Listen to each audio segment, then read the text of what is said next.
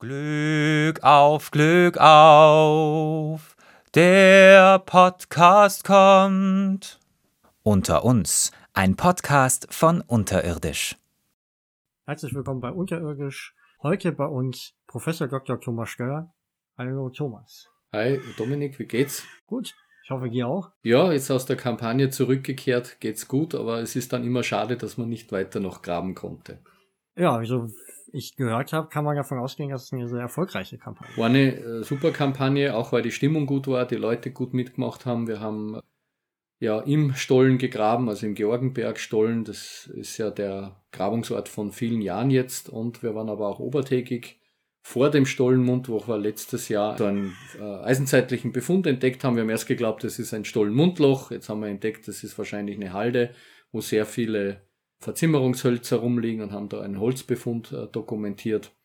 Und alles das war natürlich besonders, aber das Highlight war dann der Fund eines Kinderschuhs im Bergwerk, ganz an nicht erwartbarer Stelle und die gute Erhaltung dann insgesamt, das war einfach fantastisch und hat uns natürlich beflügelt und ich glaube auch den Kollegen, den Lukas Wolf, der das direkt vor Ort äh, freigelegt hat, der hat dann natürlich auch gestrahlt über beide Ohren, als ich ihm dann erzählt habe, du, das Lederstück, das du da gefunden hast, ist ja gar kein einfaches Lederstück, sondern ist ja ein Schuh und reiht sich damit sozusagen in weitere Schuhe ein, die wir ja auch schon gefunden haben, aber es ist das schönste Stück, das wir bisher haben und auch sehr aufschlussreich ihr habt schon Schuhe gefunden, aber was macht jetzt diesen einen Schuh so besonders? Naja, Schuhe sind ja insgesamt immer deshalb spannend, weil sie einen direkten Bezug zu Menschen geben, natürlich auch zu den, ja, zur, sozusagen zum Körperwuchs des Menschen. Ne? Also wenn ein großer Schuh gehört eher einem großen Menschen, ein kleiner Schuh eher einem kleinen Menschen.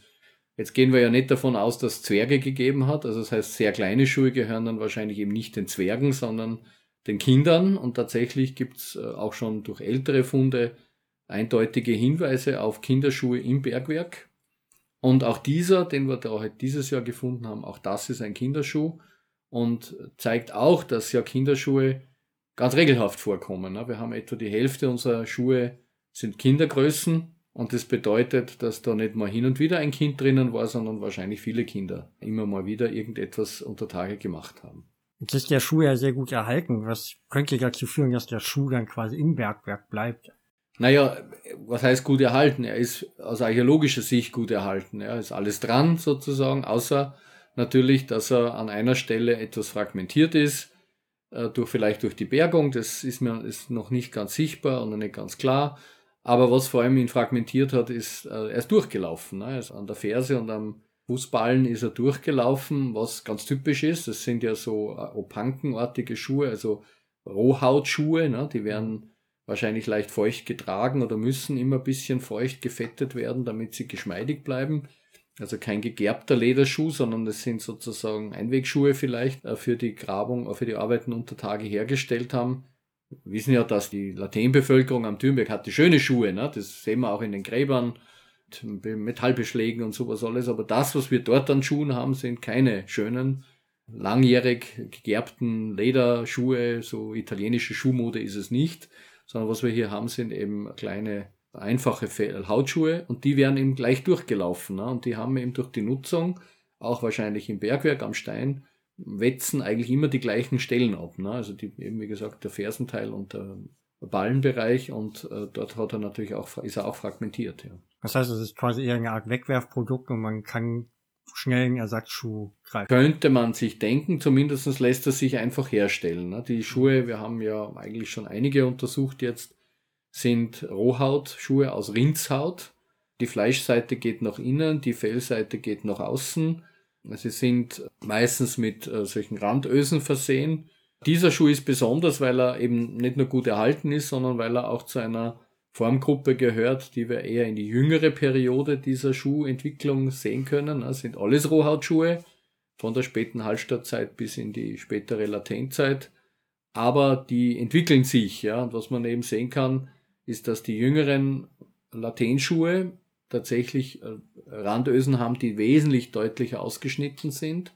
Wahrscheinlich erlauben, dass man über den Fußriss verschnürt und möglicherweise so geschnitten sind, dass man auch vielleicht eine Art Einlage in den Schuh reinmachen konnte, vielleicht so eine Art Fetzen, Lappen, den man um den Schuh gewickelt hat.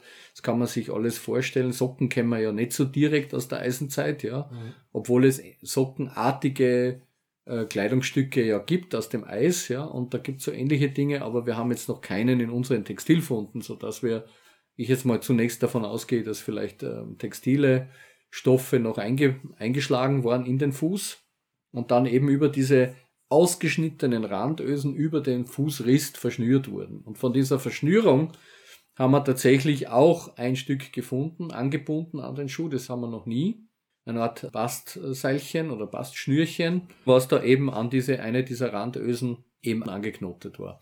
Und äh, das ist nun ganz schön, weil es uns äh, mal auch ein bisschen mehr erzählt, wie der Schuh denn eigentlich dann getragen ist. Ja. Und die Größe vom Schuh, hast du ja gesagt, das ist schon ein kleiner Schuh. Kleiner Schuh, aber man misst es ja sozusagen an der Sohllänge. Mhm. Muss auch aufpassen, dass man dort das richtige Maß nimmt.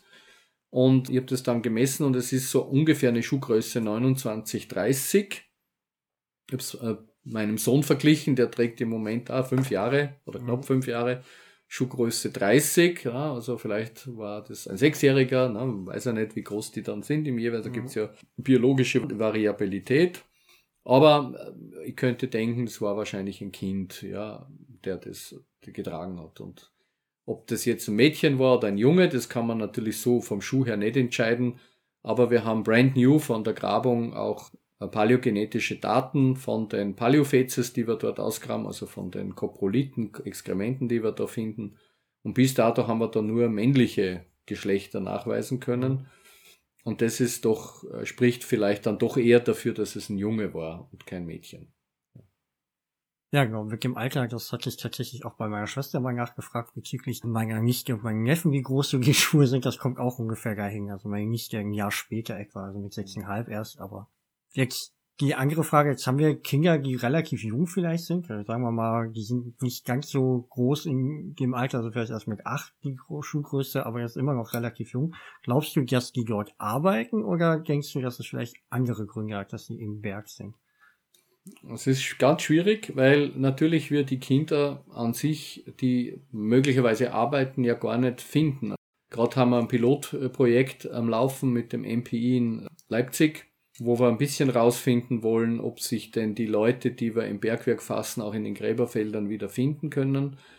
Äh, wir haben ja nicht so viele Kinder im Gräberfeld und äh, wir haben auch in den bisherigen Kinderskeletten, die untersucht worden sind, äh, auch von Kollegen aus Wien, keine deutlichen Hinweise auf, sagen wir mal, physisch anstrengende Arbeit. Ja. Was natürlich vielleicht auch daran liegen kann, dass die Kinder, die im Bergwerk arbeiten, gar nicht im Gräberfeld sind. Ja, das, sind, das ist eine Frage, die ist ungelöst. Ja.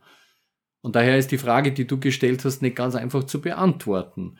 Natürlich kann man sich aber jetzt rein aus dem, sagen wir mal, aus der Analogie heraus von ethnografischen Beispielen, sagen wir mal, weltweit, und man muss da nicht in den Kohlenbergbau des 19. Äh, Jahrhunderts in Wales gehen oder sowas, wo man dann vielleicht so ein stereotypes Bild einer ja, ähm, ähm, Ausbeutung von Kindern im, im, im Blick hat, ja, die Kinder, die schuften unter Tage. Es gibt unendlich viele weitere Möglichkeiten, wie Kinder mit ihren Eltern, mit ihren Erwachsenen zusammen eben äh, arbeiten, verrichten, in dem Sinne natürlich auch wie auf Bauernhöfen Dinge lernen, ja, auch reinwachsen in die Arbeit der Älteren. Und ähm, das kann man sich hier auch vorstellen. Und es gibt natürlich jetzt von der reinen Arbeit unter Tage diverse auch Arbeiten, die Kinder gut verrichten können. Ja, das beginnt von Hilfskraftsarbeiten, ne, dass sie Dinge zubringen, äh, Ersatzmaterial reinbringen, Nahrung reinbringen, sowas. Natürlich auch das, das Thema der Förderung. Ne, ich sozusagen Verladen von äh, Abraum, Umschaufeln von Abraum. Es gibt also Dinge, die Kinder gut tun können. Und Kinder sind ja auch sehr wissbegierig und auch so äh, begierig, mit den Erwachsenen zusammen Dinge zu tun, so dass ich jetzt vorsichtig wäre, ein sozusagen sehr stereotypes Ausbeutungsmodell von Kindern hier zugrunde zu legen. Ne? Aber sie spielen offensichtlich eine permanente Rolle. Ne? Wir finden Kinderschuhe in allen Bergwerken der Eisenzeit, Altstadt und Dürnberg. Wir finden sie am Dürnberg in allen Perioden unseres Abbaus und äh, sie müssen eigentlich eine beständige Rolle gespielt haben. Vielleicht kommen ja in den nächsten Jahren noch ein paar dazu. Äh, schließlich geht es ja noch weiter. Was sind die Zielsetzungen für die nächsten Jahre? Das so als Abschluss. Ja, also natürlich im Moment arbeiten wir seit fast drei Jahrzehnten in einer Grabungsstelle am Georgenberg. Da geht es um ein großes Bergwerk, das wir auf einer Länge von 160 Metern erforschen, mit hauptsächlich einem Querprofil, das wir seit vielen Jahren anlegen. Das ist jetzt mittlerweile 32 Meter lang und 21, 22 Meter hoch.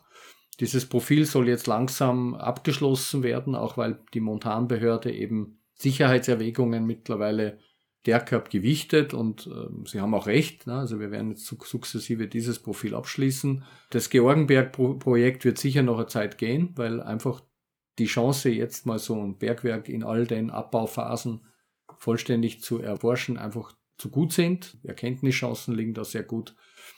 Und naja, was wir dann vielleicht in fünf bis zehn Jahren, ob wir dann ein neues Bergwerk erforschen, das werden wir dann sehen. Ob ich das dann noch mache, werden wir auch sehen. Aber das spielt jetzt gar keine Rolle. Wir haben ja jetzt noch ein schönes Projekt und da haben wir noch viele Detailziele, auch was die analytische Forschung anbetrifft, Archäobiologie und etc. Da gibt es auch viel zu tun. Und ich denke, wir werden das eine oder andere auch im Blog haben, also bleibt dabei. Danke dir für deine Zeit. Danke Dominik Danke fürs Interview und gute Zeit. Ja, Glück auf, ja. Glück auf.